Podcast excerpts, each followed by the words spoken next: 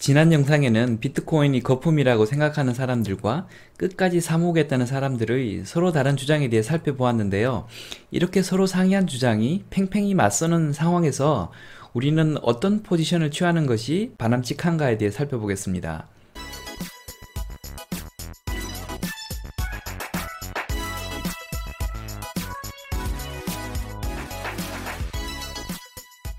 안녕하세요, 장프로입니다. 지난 영상에서는 비트코인 추종자들의 주장을 주로 설명드렸는데요. 그들은 일반인들이 생각하는 것 이상으로 훨씬 논리적이고 치밀한 근거들을 바탕으로 주장을 펼치고 있다는 말씀을 드렸습니다. 그들 중에 일부는 투자자로서 뿐만 아니라 사회의 변혁을 꿈꾸는 이상주의자로서도 활동을 하고 있는데요. 이들의 주장과 활동은 비트코인이 만들어졌던 이천구 년을 수십 년 훌쩍 더 거슬러 올라갈 정도로 역사가 깊습니다. 비트코인의 사회 변혁과 관련된 운동은 국가가 정보를 장악하고 화폐 권력을 독점하는 것에 대한 반발로부터 시작하였습니다. 이 운동은 국가의 간섭 없이 금융거래가 이루어지기를 희망했던 일단의 컴퓨터 과학자와 암호학자들에 의해 시작되었기 때문에 암호를 의미하는 사이퍼와 저항을 의미하는 펑크를 합쳐서 사이퍼 펑크라고 불립니다. 이들은 비트코인이 나오기 수년 혹은 수십 년 전에 이미 신분 노출 없이 거래하는 방법, 해시코드를 이용한 거래 증명, 증명, 분산 환경에서의 화폐 작동 메커니즘, 스마트 계약, 채굴 활동을 의미하는 작업 증명, 블록체인 등 비트코인의 근간을 이루는 핵심 기술들을 개발하였습니다. 그 중에 데이비드 참이라는 미국의 암호학자는 정부 통제를 받지 않는 화폐의 꿈을 실현하기 위해 네덜란드까지 가서 디지캐시라는 가상통화를 만들어 상용화시키는 데 성공했습니다. 그런데 미국 정보기관의 압박 등으로 인해 화폐 확산에는 실패하고 맙니다. 정부의 견제를 피할 수 없음을 알게 된 사이버펑크 활동가들 중 일부는 익명으로 활동하기 시작하는데요. 비트코인을 창시한 사토시 나카모토가 여전히 가상의 인물로만 남아있는 이유도 같은 맥락으로 바라볼 수 있습니다. 이렇듯 암호화폐의 태생 자체가 반국가, 반독점 활동의 하나로 시작되었고 국가가 보유한 가장 강력한 무기 중 하나인 화폐 독점 권력에 도전하고 있기 때문에 많은 사람들은 언젠가는 한번 국가 권력과 맞붙는 날이 올 거라고 예상을 합니다. 이처럼 비트코인은 아주 오랜 기간 축적된 사상적 배경과 기술적 기반 위에 만들어진 화폐 체계임에도 십칠 세기 튤립 버블의 연장선에서 사람들의 탐욕으로 만들어진 거품이라고 주장하는 많은 사람들이 있어 왔습니다. 그런 사람들 중에는 지금까지 일관되게 거품이라 주장하는 사람들도 있지만 뒤늦게나마 자신이 비트코인에 대해 잘 몰랐던 것 같다라고 공식 사과를 하는 사람들도 많이 있었습니다. 그렇게 사과를 한 사람 중에 대표적으로 레이 달리오라는 사람이 있습니다. 그는 세계 최대 헤지펀드 운영사인 브릿지워터의 창업자인데요. 세계에서 가장 영향력 있는 백인으로 선정될 정도로 전 세계적으로 막강한 영향력을 행사하는 사람입니다. 그런데 작년에 비트코인은 거품인 것 같다고 의견을 피력했다가 엄청난 댓글에 시달리는 경험을 하게 됩니다. 단순히 댓글에 욕설을 다는 사람들 때문에 고생했던 것이 아니라 이렇게 영향력 있는 사람이 이렇게 무식한 발언을 할 줄 몰랐다. 무식이 철철 넘치는데 공부나 좀 하고 의견을 밝히시든지 라는 비아냥 섞인 댓글 폭탄들을 보면서 어 이거 뭐 좀 이상하다. 내가 뭐 좀 잘못 알고 있었나 라고 각성을 하게 되는데요. 그 일을 계기로 레이 달리오는 비트코인을 공부하기 시작합니다. 공부 정도가 아니라 백팔십 조를 운영하는 자기 회사 리서치팀을 가동해 비트코인을 분석하기 시작하는데요. 그 분석 결과를 바탕으로 아주 의미 있는 의견을 발표합니다. 그 내용은 아 쏘리 미안하다. 내가 좀 잘못 알았던 것 같다. 비트코인은 내가 생각했던 그런 거품 경제의 산물과는 좀 다른 것 같다. 여전히 비트코인에 대한 의구심이 있는 것은 사실이지만 내 운용 자산의 일부를 비트코인에 투자하기로 했다라고 발표를 하게 됩니다. 이때 레이 달리오가 말했던 비트코인의 의구심 포인트 세 가지가 오늘 제 영상의 갤런과도 같은데요. 이게 무엇인지 한번 살펴보겠습니다. 비트코인의 일부 투자는 하되 백 퍼센트 신뢰한다고 말할 수 없는 이유 첫 번째는 비트코인과 유사하게 완결성을 가진 또 다른 암호화폐가 등장하면 비트코인의 가격은 제로에 수렴하게 될 것이다 였습니다. 두 번째 포인트는 미래에 비트코인의 기술적 취약성이 발견되는 케이스입니다. 지금까지 밝혀지지는 않았던 논리적 허점이 발견되면서 해킹이 일어나거나 거래가 누적되면서 예상치 못한 오류 현상이 나타날 수가 있다는 겁니다. 마지막 세 번째를 가장 눈여겨봐야 할 텐데요. 세 번째가 국가에 의한 통제입니다. 기축통화권자인 미국이 암호화폐의 성장을 묵인하지 않을 거라는 것입니다. 이 세 가지 문제를 어떻게 인식하느냐는 그야말로 각 개인의 경험과 신념에 달렸겠는데요. 일단 저의 생각은 이렇습니다. 첫 번째 이슈의 경우 비트코인처럼 완벽한 또 다른 암호화폐가 대체적으로 등장하게 되면 비트코인의 희소성이 떨어지게 된다는 의미인데요. 절대 다수에게 이미 공인받았고 앞으로도 더 많은 사람들에 의해 선호도가 집중될 희소성 있는 무언가가 이후 등장할 유사품에 의해 대체될 수 있을 것인가 인데요. 저는 그것이 가능하지 않을 것으로 봅니다. 그것이 미래에 가능하려면 지금 이 시점에 그런 현상의 일부라도 나타나야 되는데 비트코인과 나머지 알트코인들 간에는 가격 격차가 더 커지면 커졌지 줄어들지는 않고 있습니다. 다수의 비트코인 추종자들이 비트코인 외에는 다 잡주일 뿐이다. 비트코인 하나만 바라보라고 이야기들을 합니다. 따라서 비트코인에 대한 집중 현상은 시간이 지날수록 점점 더 심해질 것으로 봅니다. 두 번째 이슈인 기술적 취약성의 경우 저는 좀 다르게 생각합니다. 미래에 발견될 취약성이 존재한다면 이미 과거에 밝혀졌어야 한다고 봅니다. 이더리움이나 그 외의 암호화폐들은 출시 후 기술적 취약성이 발견되면서 운영체제가 중간에 변경되는 경우가 있었습니다만 비트코인은 그런 문제를 겪은 적이 없었습니다. 암호화폐 거래소에 해킹 사건이 발생한 적은 있었지만 거래소 자체의 시스템이나 암호화폐 지갑과 관련된 문제이지 비트코인 체계 자체에 대한 문제는 아니었습니다.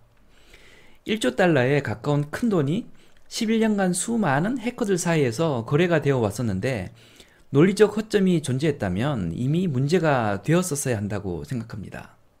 혹자는 양자 컴퓨터가 등장해 지금과는 비교할 수 없는 빠른 속도로 연산이 이루어지면 암호화폐를 구성하는 여러가지 알고리즘이 무력화되면서 비트코인도 무형지물이 될 수 있다고 주장을 합니다.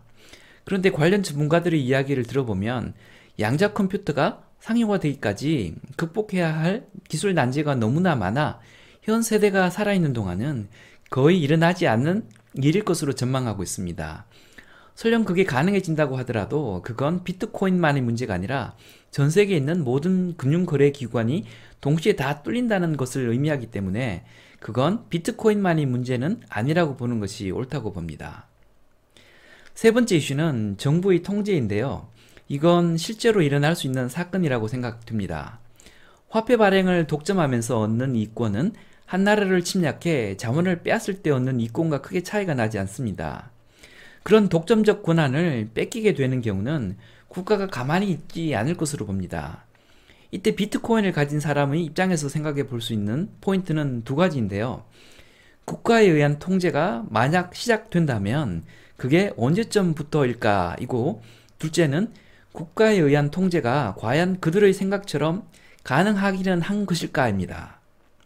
일단 국가에 의한 통제가 시작된다면 그건 기축통화인 달러를 가지고 있는 미국에 의한 것일 것으로 전망되는데요. 일단은 이삼 년 내에는 그런 일이 일어나지는 않을 것으로 생각됩니다.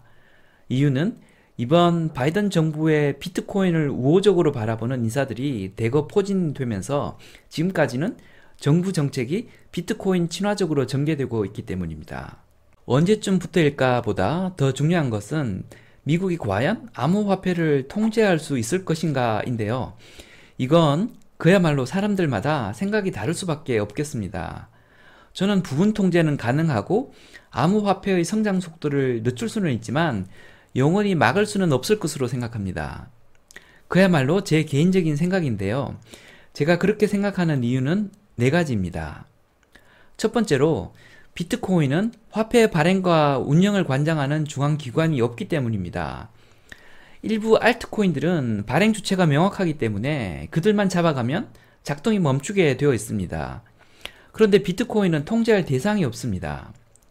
미국의 우호적인 국가들이 다 나서서 비트코인을 불법 화폐로 규정하고 각 국가의 사설 거래소 문을 닫게 해도 개인 간 거래까지 막을 수는 없습니다.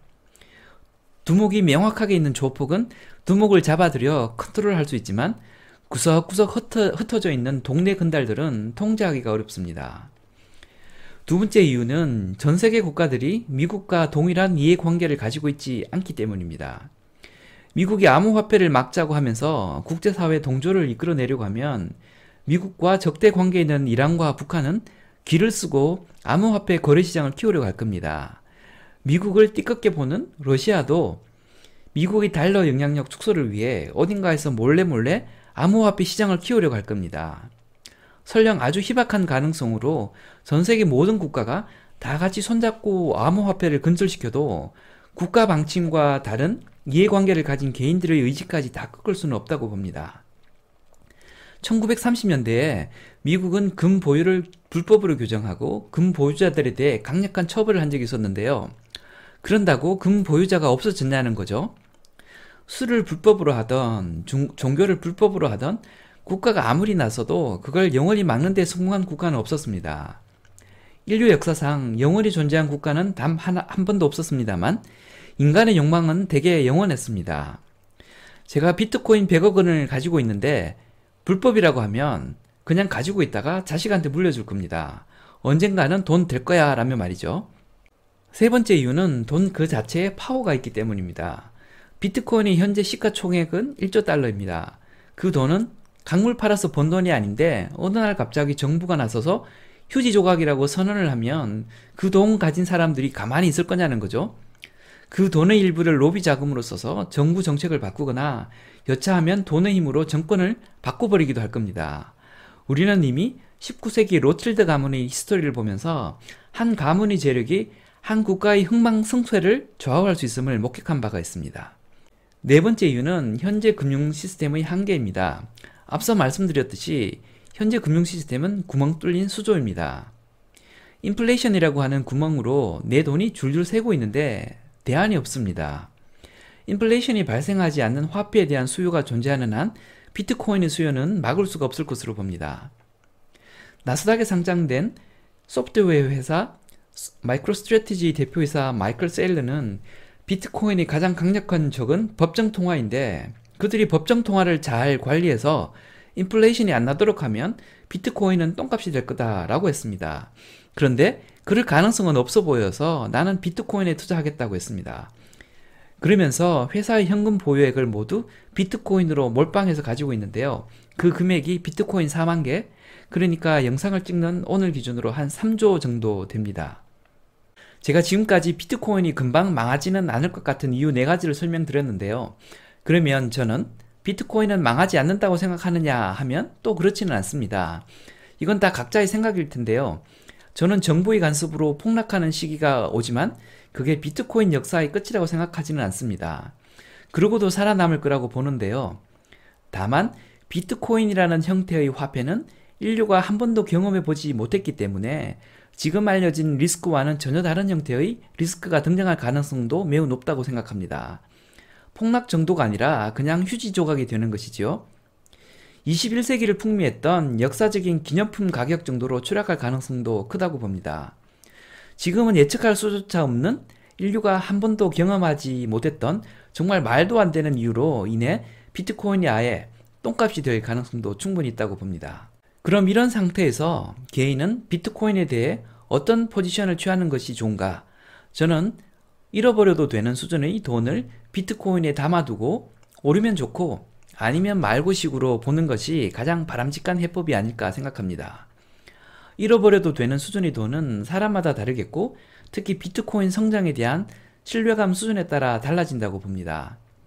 최근 몇 년간 집값 상승의 사회 트렌드를 보면서 기뻐하는 사람도 많았지만 집이 없어 박탈감을 느꼈던 사람도 많았는데요. 이를 나만 빠져있을 때 느끼는 박탈감이라는 뜻으로 포모, fear of missing out 이라고 부릅니다. 비트코이너들은 비트코인의 가격이 오르는 과정에 많은 사람들이 포머를 느끼게 될 거라고 전망을 합니다. 그런 박탈감을 느끼지 않고 사회 변화의 큰 흐름을 눈앞에서 목격할 수 있도록 크지 않은 약간의 돈을 비트코인에 투자하는 것이 현 세대를 살아가는 일반 직장인들의 가장 바람직한 자세가 아닐까 생각합니다. 지금까지 장프로였습니다. 감사합니다.